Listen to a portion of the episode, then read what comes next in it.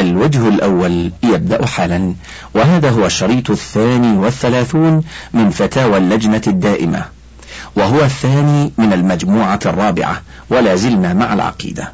سؤال نحن دائما يأتينا رسائل من أماكن مجهولة ويقال فيها أشياء كثيرة مثل إن الدنيا قد قرب انتهاؤها وعلينا بصدقة كذا وكذا وهل تلك الصدقات فقط؟ تنجينا من عذاب الآخرة أو تؤخر قيام الساعة.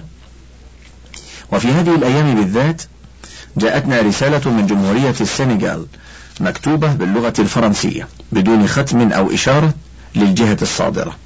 فيها إمام المدينة المنورة يقال له الشيخ أحمد بأنه رأى في المنام بعد قراءته من القرآن الكريم صباح يوم الجمعة في المسجد النبوي الشريف.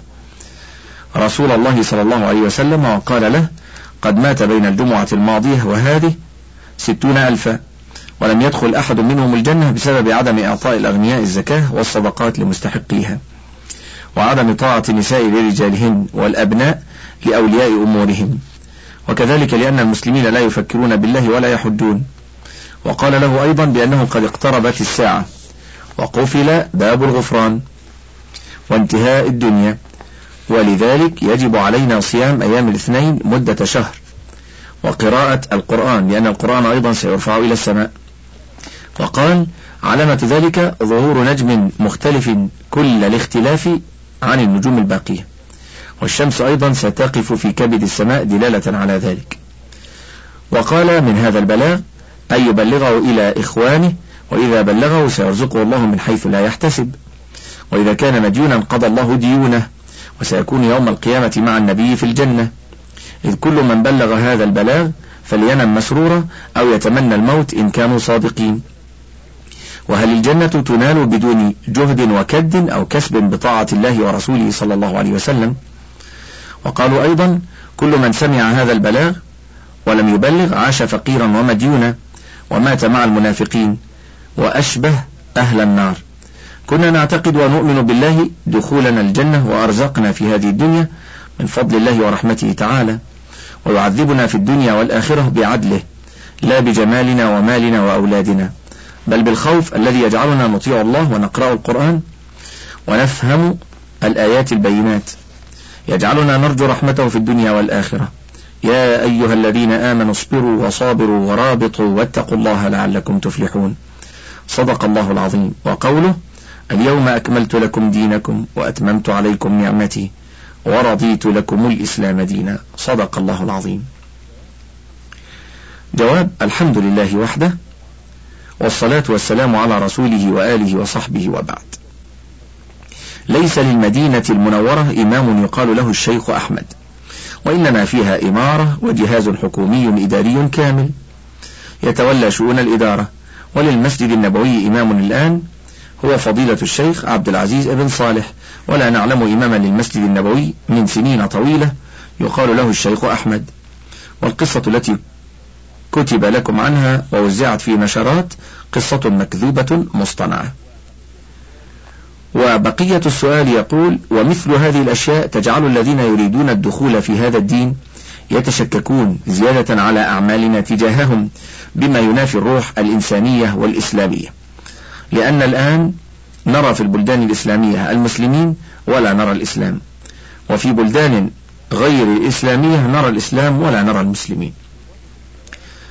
يضاف في الجواب أن سماحة الشيخ عبد العزيز بن عبد الله بن باز قد كتب مقالا واسعا بين فيه أن هذه الرسالة والنشرة مكذوبة مصطنعة.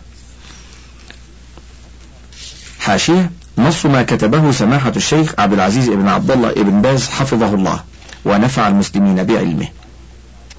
من عبد العزيز بن عبد الله بن باز إلى من يطلع عليه من المسلمين حفظهم الله بالإسلام وأعاذنا وإياهم من شر مفتريات الجهلة الطغام آمين. سلام الله عليكم ورحمته وبركاته. أما بعد فقد اطلعت على كلمة منسوبة إلى الشيخ أحمد خادم الحرم النبوي الشريف بعنوان هذه وصية من المدينة المنورة عن الشيخ أحمد خادم الحرم النبوي الشريف. قال فيها كنت ساهرا ليلة الجمعة أتلو القرآن الكريم وبعد تلاوة قراءة أسماء الله الحسنى فلما فرغت من ذلك تهيأت للنوم فرأيت صاحب الطلعة البهية رسول الله صلى الله عليه وسلم الذي أتى بالآيات القرآنية والأحكام الشريفة رحمة بالعالمين سيدنا محمد صلى الله عليه وسلم. فقال يا شيخ أحمد قلت لبيك يا رسول الله يا أكرم خلق الله. فقال لي أنا خجلان من أفعال الناس القبيحة ولم أقدر أن أقابل ربي ولا الملائكة لأن الجمعة إلى الجمعة مات مئة وستون ألفا على غير دين الإسلام. ثم ذكر بعض ما وقع فيه الناس من المعاصي. ثم قال فهذه الوصية رحمة بهم من العزيز الجبار. ثم ذكر بعض أشراط الساعة إلى أن قال فأخبرهم يا شيخ أحمد بهذه الوصية لأنها منقولة بقلم القدر من اللوح المحفوظ. ومن يكتبها ويرسلها إلى من بلد إلى بلد ومن محل إلى محل بني له قصر في الجنة. ومن لم يكتبها ويرسلها حرمت عليه شفاعتي يوم القيامة. ومن كتبها وكان فقيرا أغناه الله أو كان مديونا قضى الله دينه أو عليه ذنب غفر الله له ولوالديه. ببركة هذه الوصية. ومن لم يكتبها من عباد الله سود وجهه في الدنيا والآخرة. وقال والله العظيم ثلاثا هذه حقيقة. وإن كنت كاذبا أخرج من الدنيا على غير الإسلام. ومن يصدق بها ينجو من عذاب النار. ومن كذب بها كفر. هذه خلاصة ما في هذه الوصية المكذوبة على رسول الله صلى الله عليه وسلم. ولقد سمعنا هذه الوصية المكذوبة مرات كثيرة. منذ سنوات متعددة تنشر بين الناس.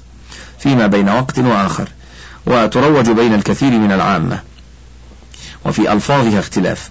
وكاذبها يقول إنه رأى النبي صلى الله عليه وسلم في النوم فحمله هذه الوصية.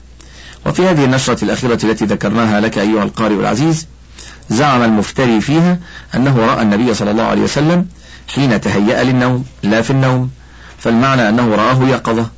زعم هذا المفتري في هذه الوصية أشياء كثيرة هي من أوضح الكذب وأبين الباطل. سأنبهك عليها قريبا في هذه الكلمة إن شاء الله. ولقد نبهت عليها في السنوات الماضية وبينت للناس أنها من أوضح الكذب وأبين الباطل. فلما اطلعت على هذه النشرة الأخيرة ترددت في الكتابة عنها لظهور بطلانها وعظم جرأة مفتريها على الكذب. وكنت أظن أن بطلانها يروج على من له أدنى بصيرة أو فطرة سليمة. ولكن أخبرني كثير من الإخوان أنها قد راجت على كثير من الناس وتداولوها بينهم وصدقها بعضهم. فمن أجل ذلك رأيت أنه يتعين على أمثالي الكتابة عنها لبيان بطلانها وأنها مفترات على رسول الله صلى الله عليه وسلم حتى لا يغتر بها أحد. ومن تأملها من ذوي العلم والإيمان أو ذوي الفطرة السليمة والعقل الصحيح عرف أنها كذب وافتراء من وجوه كثيرة. ولقد سألت بعض أقارب الشيخ أحمد المنسوبة إليه هذه الفرية عن هذه الوصية فأجابني بأنها مكتوبة على الشيخ أحمد وأنه لم يقلها أصلا. والشيخ أحمد المذكور قد مات من مدة. ولو فرضنا أن الشيخ أحمد المذكور أو من هو أكبر منه زعم أنه رأى النبي صلى الله عليه وسلم في النوم أو اليقظة وأوصاه بهذه الوصية لعلمنا يقينا أنه كاذب أو أن الذي قال له ذلك شيطان وليس هو الرسول صلى الله عليه وسلم. لوجوه كثيرة منها أن الرسول صلى الله عليه وسلم لا يرى في اليقظة بعد وفاته صلى الله عليه وسلم. ومن زعم من جهلة الصوفية أنه يرى النبي صلى الله عليه وسلم في اليقظة أو أنه يحضر المولد أو ما أشبه ذلك فقد غلط أقبح الغلط ولبس عليه غاية التلبيس ووقع في خطأ عظيم وخالف الكتاب والسنة وإجماع أهل العلم لأن الموتى إنما يخرجون من قبورهم يوم القيامة. لا في الدنيا كما قال الله سبحانه وتعالى ثم إنكم بعد ذلك لميتون ثم إنكم يوم القيامة تبعثون. فأخبر سبحانه أنه بعث الأموات ليكونوا يوم القيامة مبعوثين محشورين لا في الدنيا. ومن قال خلاف ذلك فهو كاذب كذبا بينا. فأخبر سبحانه أن بعث الأموات يكون يوم القيامة لا في الدنيا. ومن قال خلاف ذلك فهو كاذب كذبا بينا أو غالط ملبس عليه. لم يعرف الحق الذي عرفه السلف الصالح ودرج عليه أصحاب الرسول صلى الله عليه وسلم وأتباعهم بإحسان. الوجه الثاني أن الرسول صلى الله عليه وسلم لا يقول خلاف الحق لا في حياته ولا في وفاته. وهذه الوصية تخالف شريعته مخالفة ظاهرة من وجوه كثيرة كما يأتي. وهو صلى الله عليه وسلم قد يرى في النوم ومن رآه في المنام على صورته الشريفة فقد رآه لأن الشيطان لا يتمثل في صورته كما جاء بذلك الحديث الصحيح الشريف. ولكن الشأن كل الشأن في إيمان الرائي وصدقه وعدالته وضبطه وديانته وأمانته. وهل رأى النبي صلى الله عليه وسلم في صورته؟ أو في غيرها. ولو جاء عن النبي صلى الله عليه وسلم حديث قاله في حياته من غير طريق الثقات العدول الضابطين لم يعتمد عليه ولم يحتج به. أو جاء من طريق الثقات الضابطين ولكنه يخالف رواية. من هو أحفظ منهم وأوثق مخالفة لا يمكن معها الجمع بين الروايتين لكان أحدهما منسوخا لا يعمل به. والثاني ناسخا يعمل به حيث أمكن ذلك بشروطه. وإذا لم يمكن ذلك ولم يمكن الجمع وجب أن تطرح رواية من هو أقل حفظا وأدنى عدالة. والحكم عليها بأنها شاذة لا يعمل بها. فكيف بوصية لا يعرف صاحبها الذي نقلها عن رسول الله صلى الله عليه وسلم؟ ولا تعرف عدالته وأمانته. فهي والحالة هذه حقيقة بأن تطرح ولا يلتفت إليها وإن لم يكن فيها شيء يخالف الشرع. فكيف إذا كانت الوصية مشتملة على أمور كثيرة تدل على بطلانها وأنها مكذوبة على رسول الله صلى الله عليه وسلم؟ ومتضمنة لتشريع دين لم يأذن به الله. وقد قال النبي صلى الله عليه وسلم من قال علي ما لم أقل فليتبوأ مقعده من النار.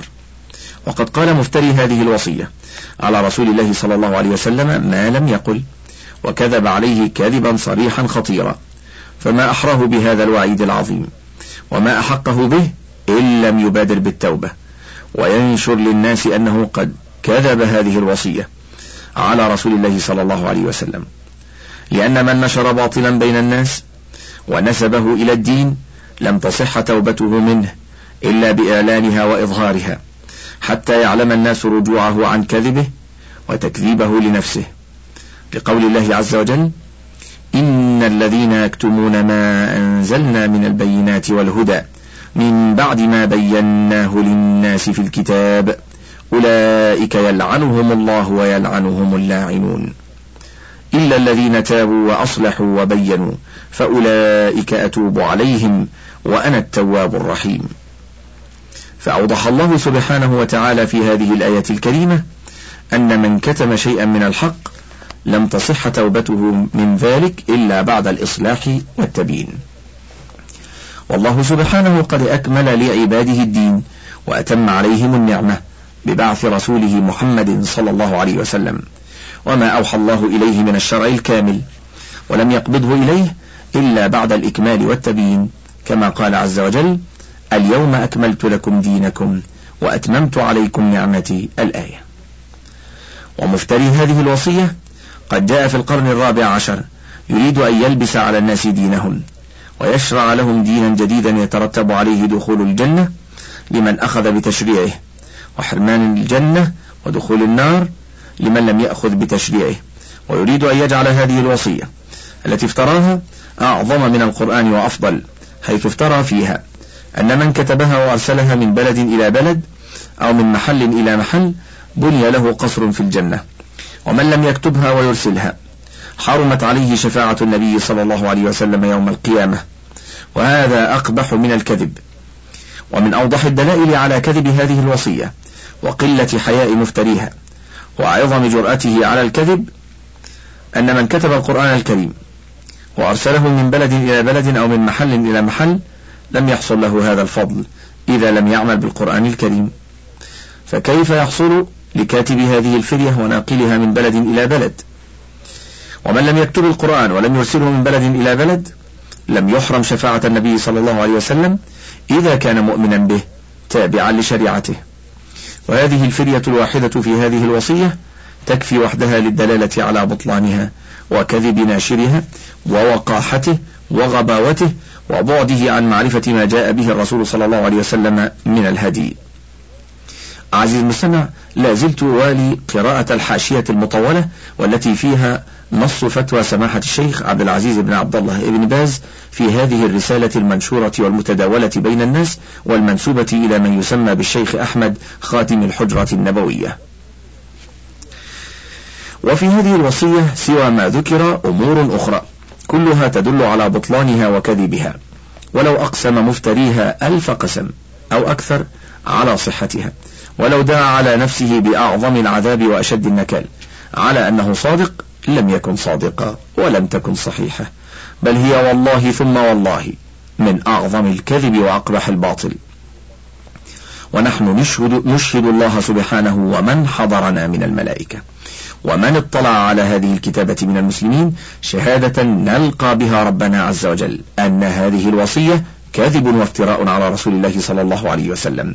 أخزى الله من كتبها ومن كذبها وعامله بما يستحق. ويدل على كذبها وبطلانها سوى ما تقدم أمور كثيرة.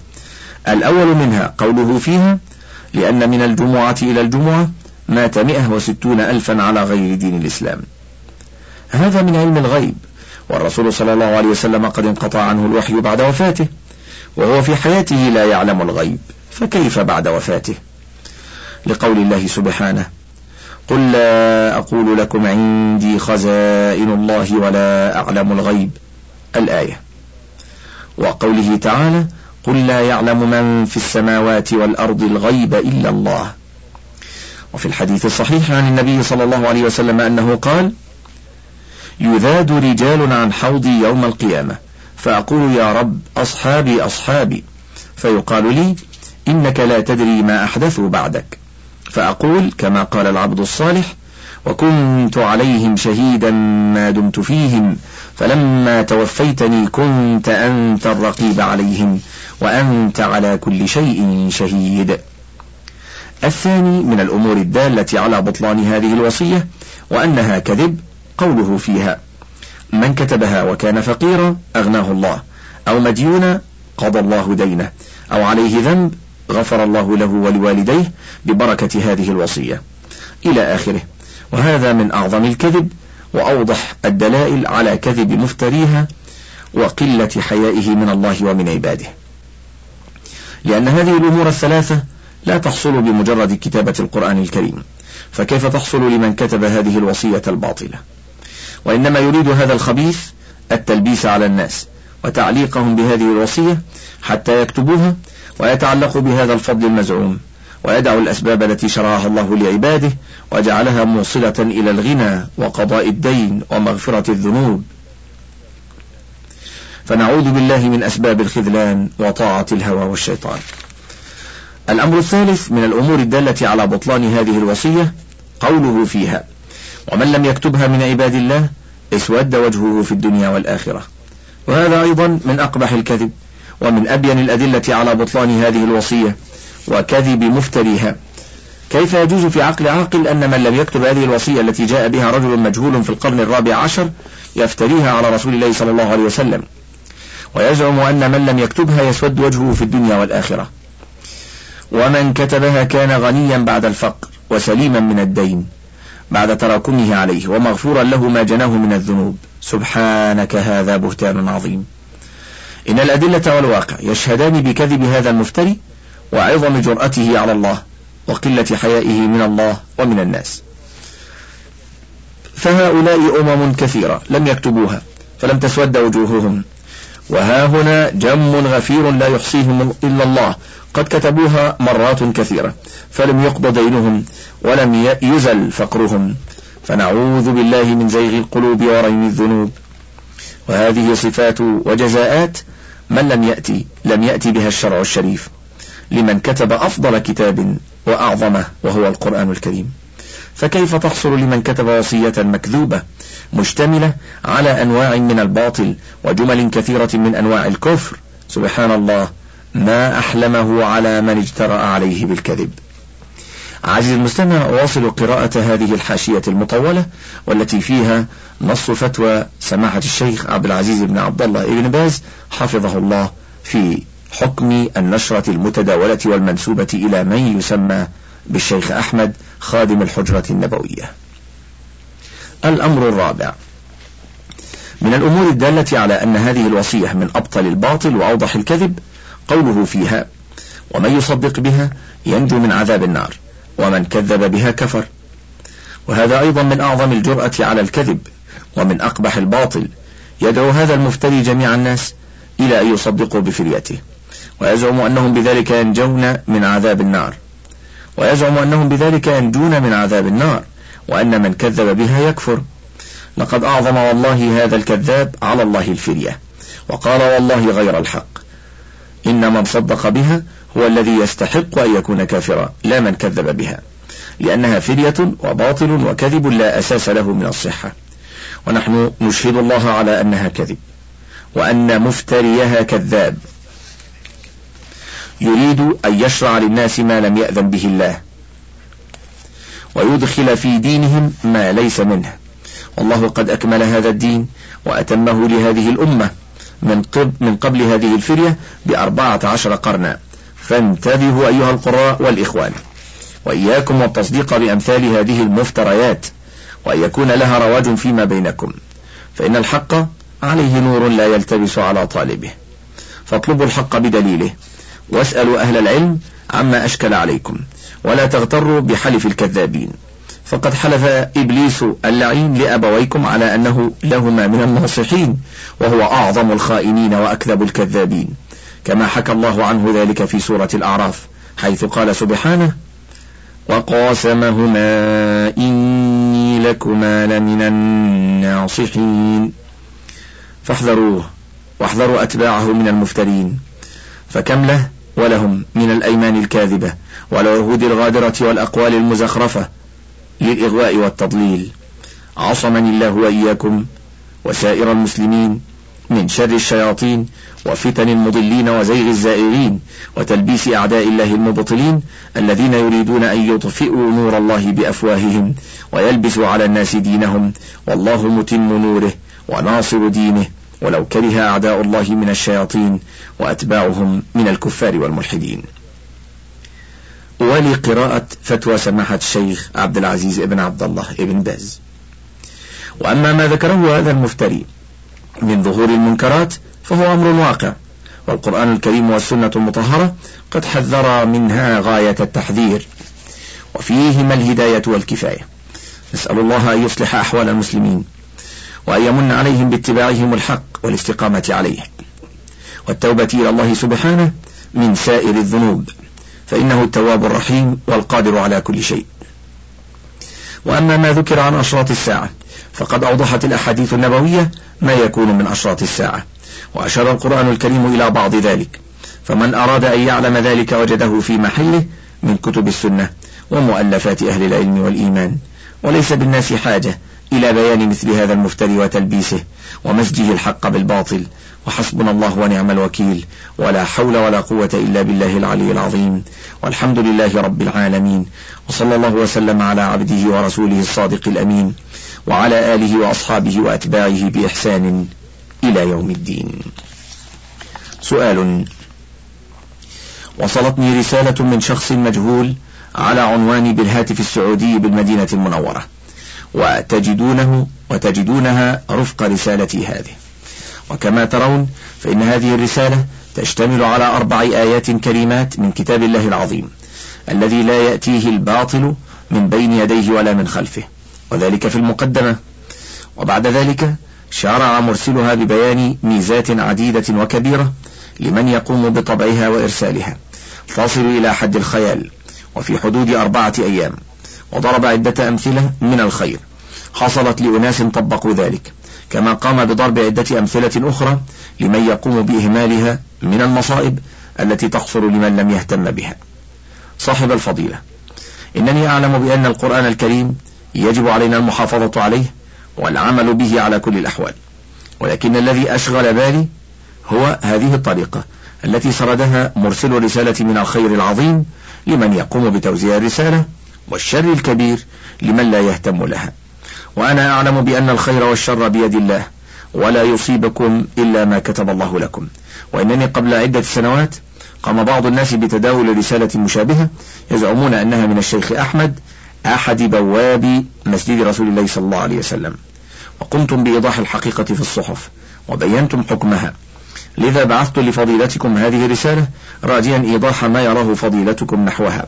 وإفادتي جزاكم الله خيرا عن الإسلام والمسلمين. جواب. الحمد لله وحده والصلاة والسلام على رسوله وآله وصحبه وبعد. تحديد ما يترتب على كتابة آيات من القرآن أو قراءتها من الجزاء ثواب أو عقاب عاجل وآجل من الأمور التي اختص الله بعلمها. لأنها من الأسرار الغيبية التي استأثر الله بعلمها فلا يجوز لأحد أن يتكلم فيها إلا بتوقيف من الله وبيان منه بالوحي إلى رسوله صلى الله عليه وسلم. ولم يرد في كتاب الله ولا في سنة رسوله صلى الله عليه وسلم في الآيات المذكورة في السؤال حث على كتابتها خاصة ولا على إرسالها وتداولها بخصوصها ولا بتحديد جزاء لمن كتبها وأرسلها إلى غيره بأجر وثواب أخروي ولا جزاء دنيوي من حفظ وغنى وتيسير أمر وكشف كربة كما لم يرد وعيد فيهما جزاء لمن لم يكتبها من موت أو فقر أو إصابة بحادث أو آفة أو نحو ذلك. فمن حدد جزاء لمن كتبها وأرسلها وحدد زمنا لذلك فقد تكلم رجما بالغيب وقال على الله بغير علم وقد نهى الله سبحانه عن ذلك فقال تعالى ولا تقف ما ليس لك به علم إن السمع والبصر والفؤاد كل أولئك كان عنه مسؤولا. وقال تعالى قل إنما حرم ربي الفواحش ما ظهر منها وما بطن والإثم والبغي بغير الحق وأن تشركوا بالله ما لم ينزل به سلطانا وأن تقولوا على الله ما لا تعلمون وبذلك يعلم أن الدعوة إلى هذه النشرة وتحديد الثواب والعقاب عليها أمر منكر يستحق من فعله العقوبة من الله عز وجل كما يستحق العقوبة من ولاة الأمر منعا له من الإحداث في الدين ما لم يأذن به الله وردعا له ولغيره. وبالله التوفيق وصلى الله على نبينا محمد وآله وصحبه وسلم.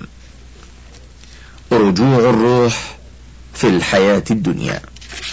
سؤال أفيد سماحتكم علما بأنني قد طالعت كتاب القول الجلي في حكم التوسل بالنبي والولي.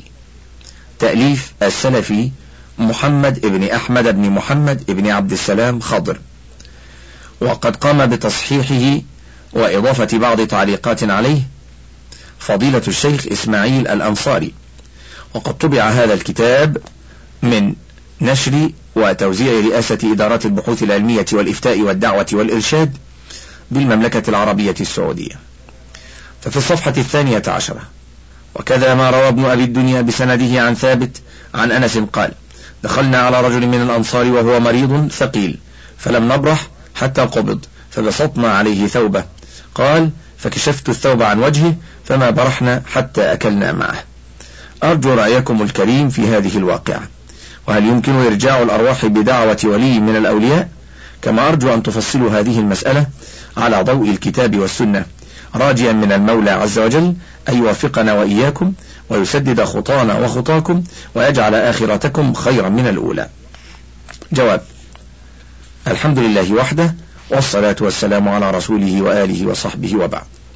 جواب أولا هذه القصة لا نعلم لها أصلا وعلى فرض صحتها فيمكن أن يقال إن القبض الذي حصل قبض حسب علمهم وأن روحه لم تقبض حقيقة.